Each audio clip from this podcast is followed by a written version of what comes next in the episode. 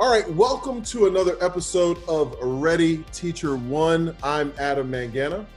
And I'm Ryan McLaughlin. And with us today is Dr. Michael Torrance, the president of Motlow State Community College. Dr. Torrance, it's an honor to have you on today. Ryan, Adam, it's good to see you all this morning. I'm excited about the conversation. We feel absolutely good. So are we. Go ahead, Ryan.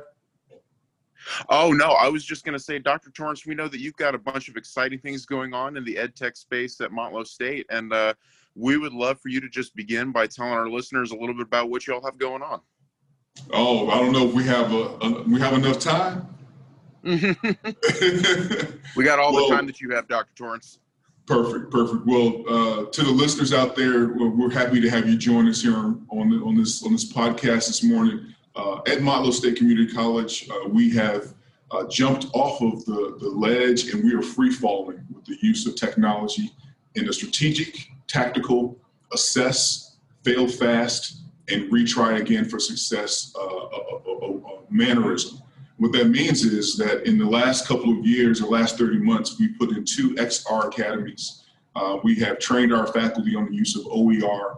We have introduced the concept of information communication technology, and we are thoroughly running down and chasing the rabbit. And the rabbit is, how does the vertical integration of technology improve the human condition? Now, what that means is that it can be just about anything, but today we're going to focus on virtual reality and augmented reality and extended reality for the purposes of the conversation. But we can go anywhere you guys want to go.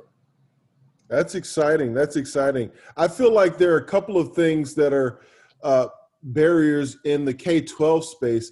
At the college level, what are the challenges to selling faculty on the use of virtual reality? Well, I think it just begins with comfort.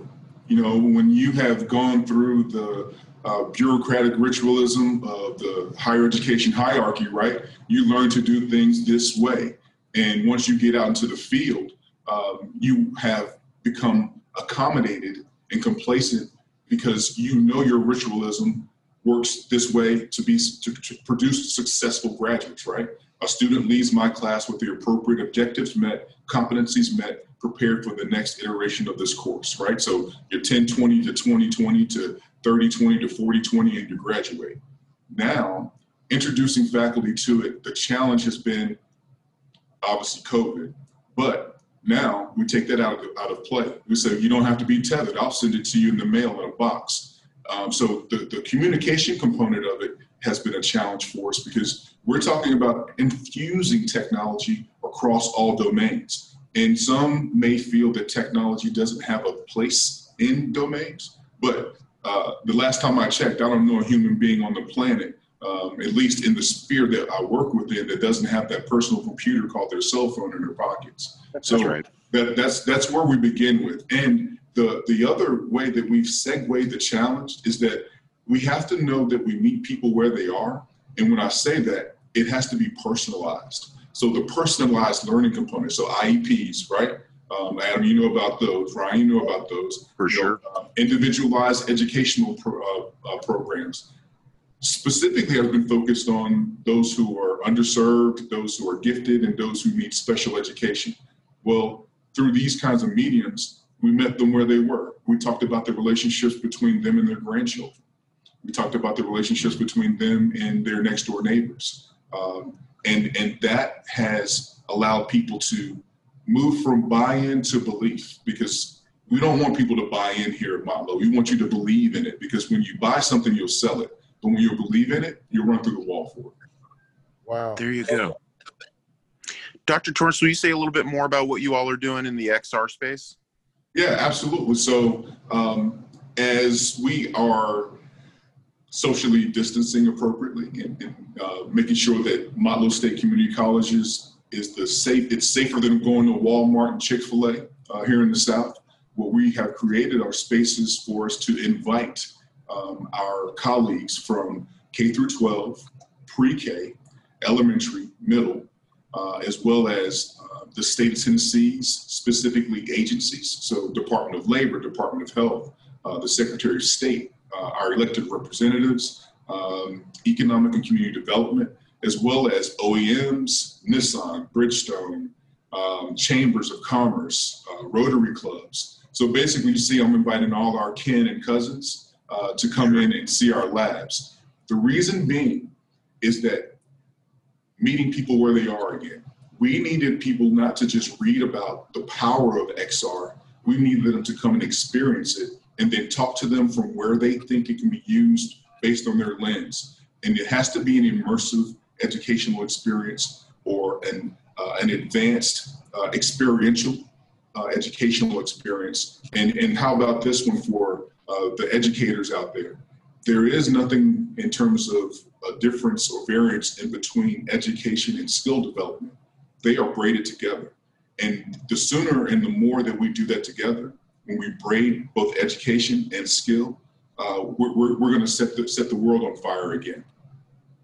I love it. That's tremendous. I love it. Let me ask you this. You know, there are labs that are focused on curating content and trying to find the very best content. And there are labs that are focused on having the students own the means of production, actually building out experiences. Where are you guys falling on that spectrum? What percentage of your students are focused on developing VR applications? What percentage of your students are focused on curating content? And how do you see that split evolving in the vision you have for Motlow State over the course of the next couple of years? Okay, so we have hungry hands here. And when I say that, I mean that we want to be successful and equitable in both. Because until you get into this medium, you really can't make a determination on, well, I think I want to be a world builder, or I want to deal with the sonic sound components of it, or I want to simply curate content, right? So what we're finding is introducing students, faculty, and community members into this space of the omniverse or metaverse. Until they're in it, they don't know what they can and want to do, because this is a space like anything else. We want you to be passionate about the path that you take. So we're also looking at this from a component of not just going down the line of credentialing through a degree pathway, but going down the line of getting the particular, I guess we could call them certificates to check off boxes. I need to know, and we are working with through our institutions and partners, what does the industry seek from a person that comes in to do the first level of work that's necessary, and then scaffold it, right? Scaffold it so that they can move into bigger and better projects. So we want to give students that well-rounded experience, for the lack of a better phrase, where they can get introduced to the concepts early before they get to us as a dual enrollment student potentially, and then when they are in the space through apprenticeships, co-ops, on-the-job training, and let's break some things, to be honest with you. Until you break some things, you don't know how successful you can be with it, right? So we want them to fail, and that's why I mentioned before, we want them to fail too, but we want them to fail fast so they can fix it. Dr. Torrance, I'm a huge fan of community colleges. I was a dual enrollment student myself when I was in high school. Talk to me a little bit about the importance of a community college leading the way in terms of ed tech and being a great example for other institutes of higher learning. Well, I'm a little biased, I will suppose. I believe in higher education. I believe in education. I believe in training. I believe in credentials. I believe in degree pathways. But community colleges are unique in the fact of their agility to meet employer needs and to meet partner needs. And those partners, they're far and wide in terms of who we work with. We work with everyone from water treatment, focus on sustainability, solar and energy, to someone who wants to build an electric car with Nissan. So I look at what we do every day as being part of the social and economic engine within the communities that we serve. And you know, because things can be utilized in this XR space through the omniverse and metaverse, we don't have a ceiling. We don't have invisible borders. So long as someone is willing to come and learn from a community college, you can get to us. We have this literal smorgasbord of offerings that's available now digitized because of COVID, but these things were in place prior to COVID as well. We didn't wake up on in March and decide that, hey, we need to build an XR lab. We knew that that's where learning was going to take place.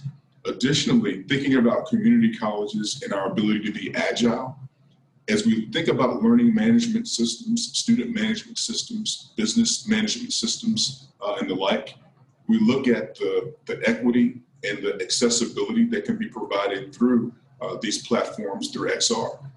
That's the beauty of it from my vantage point. And I'm a little bit of a champion for it. And I will sing it from atop the mountains that this is a hub, not the hub, because it will evolve as well. It'll evolve as well, but it is a hub to meet the needs that we have in society right now.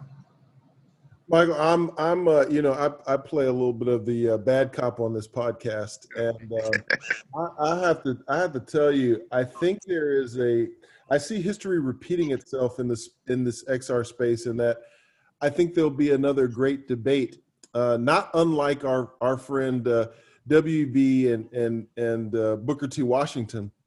Right. Is this movement going to be led by the hallowed halls of Silicon Valley, or do you think that there's a way for the most pragmatic among us, the community colleges, the places that are trying to put people in the workforce? Where do you think, if you put your futurist hat on, where do you think the point of the spear, the vanguard, will come from? Will it come from the talented 10th, or will it be more of a let's sell what's on the truck this week?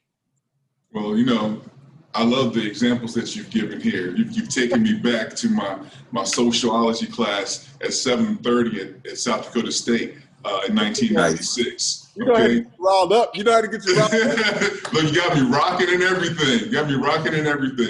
No, I think that the B and C student, the pragmatist, right? That's the student that creates what's applicable. And I'm not saying that the A student cannot. I'm saying your A student simply looks at more of your strategic implementation, and then they both do vision casting, right? But that's what I've noticed about the students that I've come across for the last 26 years. My B and C students, they build it so that it works. And yes, they back the truck up and say, I'm selling this right now. My A students, they're more looking towards the strategic and the, not that you can't lead from where you are, but they're wearing the suit. And they're saying, here's the strategic approach to it. We need to build it so it fits this paradigm. Now, the wrinkle in that is, what do you do when you get a B student that ends up becoming the A student's boss, right? So trying to figure out, and I'm that B student, by the way.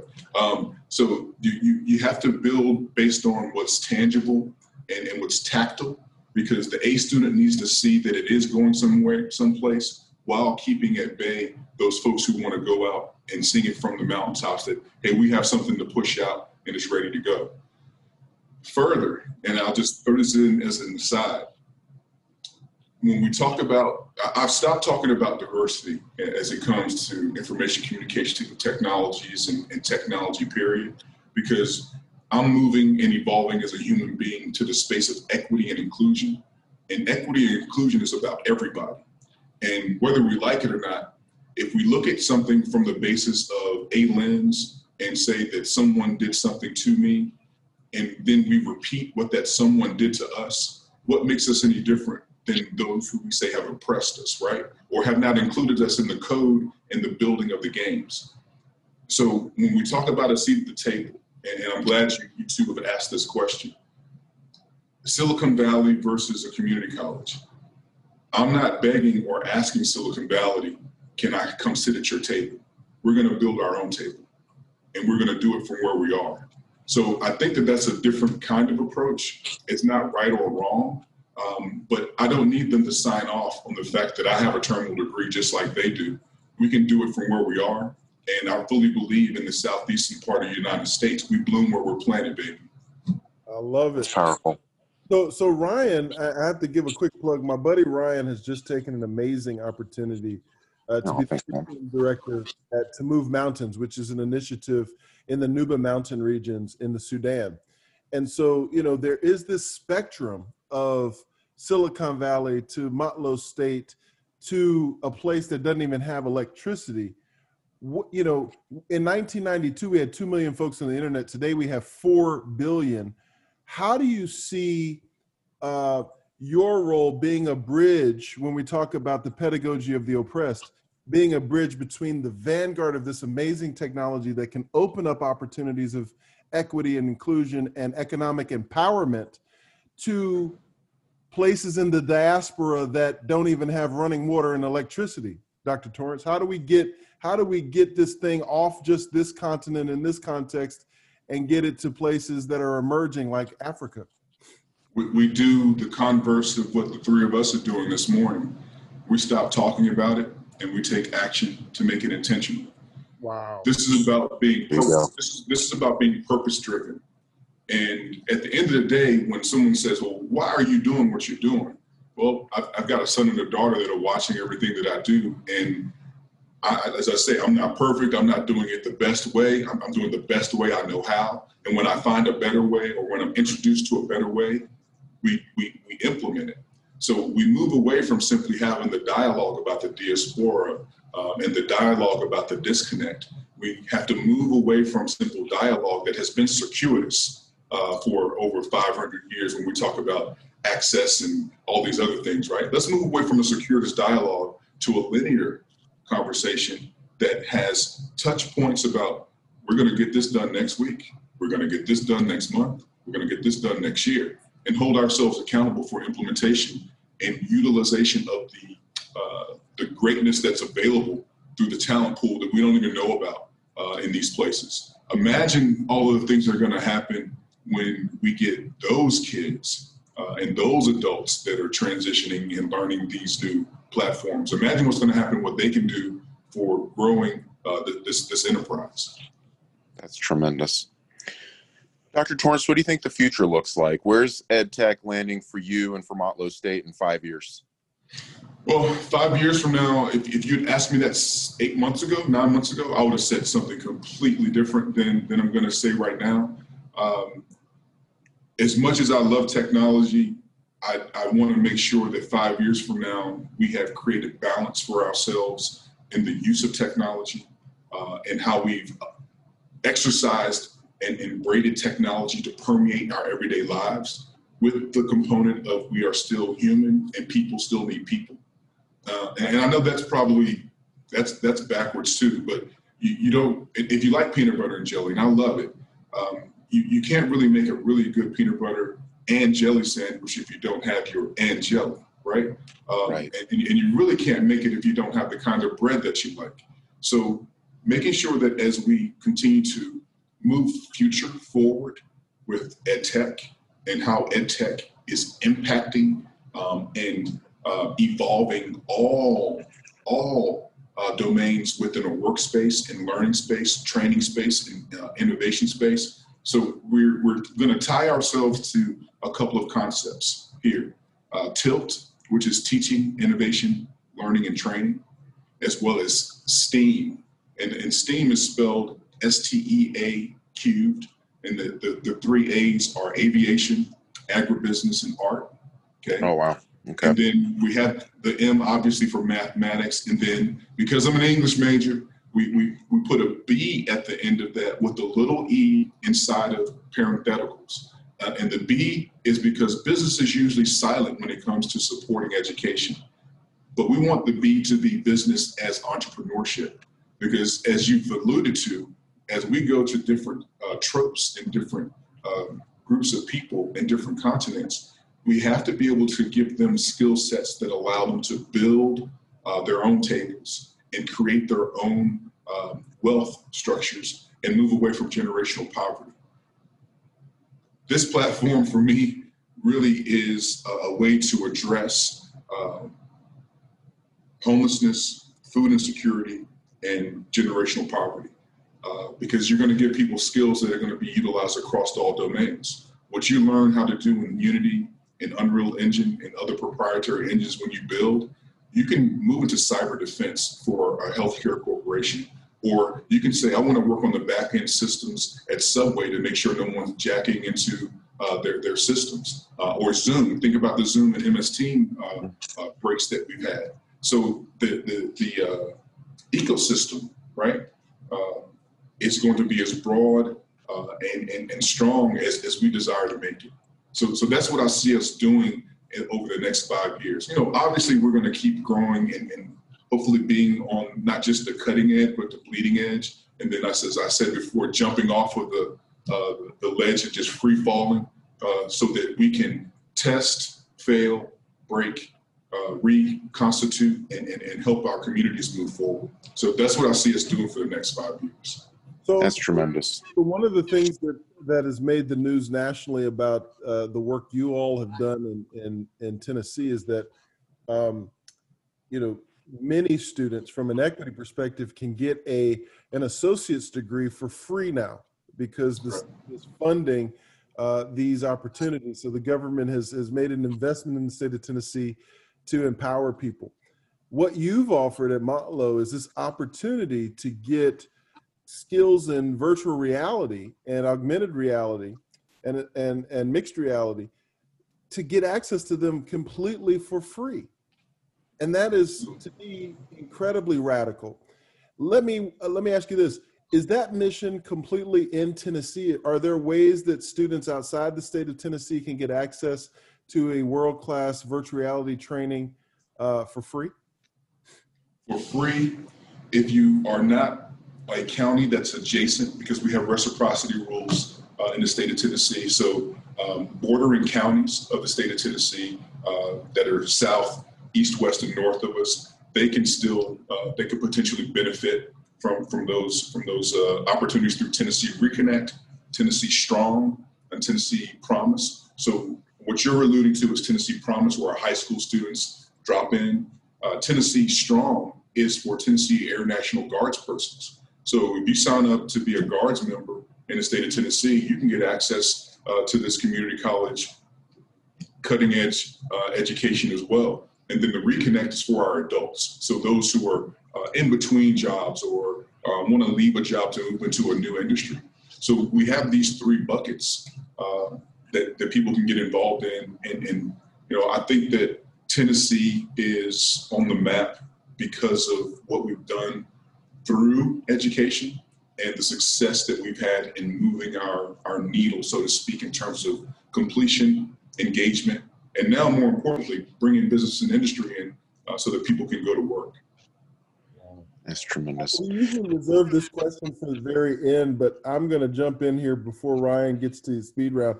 You know, you have been a thought leader, and you've been someone with incredible courage, and you don't need your ego stroked, but I think it's important for our audience to know that.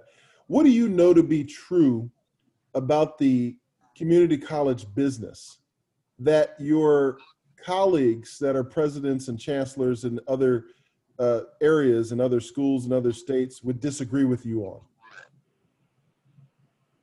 That our students are the best, and that having faculty members who live in the area and go to church with, shop at grocery stores with, have kids riding bicycles alongside the students and skin their knee, and may have babysat the students that are coming to be in our classrooms with, that they're the best and the brightest of the bunch. And I believe in an applied approach to the use of our theoretical underpinnings. We can talk all day about utilizing prescriptive and or polysyllabic terminology to make ourselves sound more than we are. But at the end of the day, this is about people. And people need approaches that are applied and useful in their everyday lives so they can earn a living, feed themselves, have a place to sleep, and just be, you know, participatory in their communities. I don't know that people would agree with me when I say that our students are the best, because everybody believes that their students are the best. But I know how braided and connected this community is. So that's what I know about us as a community college. But the business component of it is, there is no ceiling but the roof. And when we do what we do, There is no disconnect. There isn't an industry in which a community college cannot work with, work through, and partner with, so long as they are akin to the values that we espouse. And you know, we believe in that, and you know, that's not a buy-in kind of thing. We believe in that. That's why I started with most of my conversations with any industry we work with, and I talk about we believe in service before self, excellence in everything we do, and integrity. That's where we're starting our conversations when we partner with a business or an industry. Because if that's not where we are, if we're just trying to get people to come and get a job, we're not interested in that. We're interested in creating opportunities for our students to have a career. And those are two different conversations. I'm thankful for the big box industries that we have in the state of Tennessee, like Amazon, Nissan, Bridgestone, Swans, but I'm also just as thankful for the mom and pops and the entrepreneurs that start businesses, that give people an opportunity to cut their teeth and really be as successful as they want to be in this capitalistic new economy that we have emerging out of post-COVID. So I guess that would be my answer. That's a great question, by the way. Like I've got like 15 different things going on in my head with that one. I love to talk offline some more about that one as well. We need to write something about that. Let me push you a little bit since you liked that question. If we had to talk about it in the framework of technology and specifically extended reality, what do you know about extended reality based on your test cases and based on your field research that your colleagues in community colleges would disagree with you on? I would say that they may not agree with me that how we can leverage it. And so when you live in this world, when you live in this reality and you only experience this reality, it's like wearing a pair of Nikes and then putting on a pair of Zips. I don't know if people remember Zips, but these were a lower cost shoe. We call that, where I'm from, we call that boo-boo. We call it boo-boo. Okay, so the boo-boos. So from Nikes to boo-boos. So the variance between those is like, you don't know until you know. And until I can get my colleagues to experience it, right, to be immersed in the XR space and see that through digital twinning, you can save money up front to optimize what you're going to build, optimize what you're going to research, and then ask for those funds that you need. You're going to get more than you need so you can build a better product. You can use digital twinning and RFIDing not to have oversight of your employees, but I'd really love to know, when do the employees that recruit students work best? Do they work best from 7 a.m. to 10 a.m.? Or do they work best from 10 a.m. to 6 p.m.? Well, if they work best from 10 to 6, why do I have them coming in before they're ready to come to work, right? So the idea that what we do shouldn't be framed just on the way we've always done it, and that we need to look at circadian rhythms, we need to look at digital twinning, and we need to look at optimizing for effectiveness and efficiency for the success of our organizations. Because when we do that, we're doing our jobs, meeting our mission of being open access for the success of others in the places that we serve. So that's my 2 cents. That's tremendous. Dr. Torrance, we like to end with a segment we call the Furious Five, and it's just going to be 5 questions that, to be perfectly honest with you, have nothing to do with what we've talked about today. This is just getting to know you, fun questions that we try to shoot for, like, you know, just 1 or 2 sentence answers. So first question in the Furious Five, what's the best movie or TV show that you've watched recently? Oh, Mandalorian. Nice. My son and I are Mandalorian fans. We haven't started season 2 yet, though. Is it good? Does it live up to the promise of the first season? It's better. Nice, tremendous. All right, question number 2. What's the best meal you've eaten recently? Probably the bowl of cereal I had last night because I didn't feel like cooking anything. Nice. What does that taste like cereal? It was Raisin Nut Bran. There you go. I love raisins. I love raisins. There you go. There you go. Question number 3. If you were stuck on a desert island with any book, what would it be and why? It'd be Jazz by Toni Morrison, because I believe in the improvisation of life. And I think that will keep me a little bit sane if I'm stuck on an island by myself. You know, just reading through that text. So that'll be the book. There you go. I like it. I like it. Question number 4: what's your favorite piece of technology and why? It's in my back seat, and I don't leave home without it. I thought to bring it up here today, but I was running behind. So it is my Quest headset that I have in the car, and I'm still waiting on my next gen of the Oculus to get here. And if I have to throw in the second one, it'll be the PS5 that I have forthcoming that my son doesn't know about that I'm going to play first. That's awesome. He's got to wait his turn. I like it. I like it. All right. Last but certainly not least, if you had to choose between fighting one horse-sized duck or 100 duck-sized horses, what would you pick and why?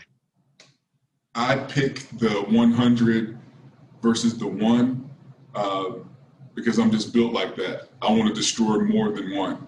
You know? There you go.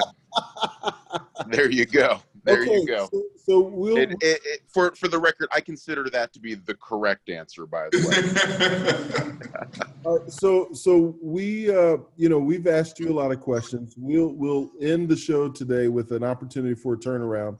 If you could ask, you know, K-12 teachers who are specializing in this technology and who are thinking about ed tech, any question, what would that question be? How can we build a living, adaptive system for training as well as learning and professional development that encompasses our entire ecosystem so that we can do what we do better for the students that we serve and the communities that we support? How do we do that? Well, Ryan, that's a tremendous question. You know what you need to do in the Nuba region, brother. That's it. That's it. It's just giving you the insight of how to create the most valuable thing. You know, it's interesting. I love what you've said, and you've answered that question in some ways. In some ways, you know, it needs to be this kind of multi-pronged approach that allows for the table to be built. You know, it's the old adage around giving people fish versus teaching them how to fish. You know, the root of that answer, Dr. Torrance, is about empowerment, and it's been inspiring to see how you have empowered your community and the work that you've done.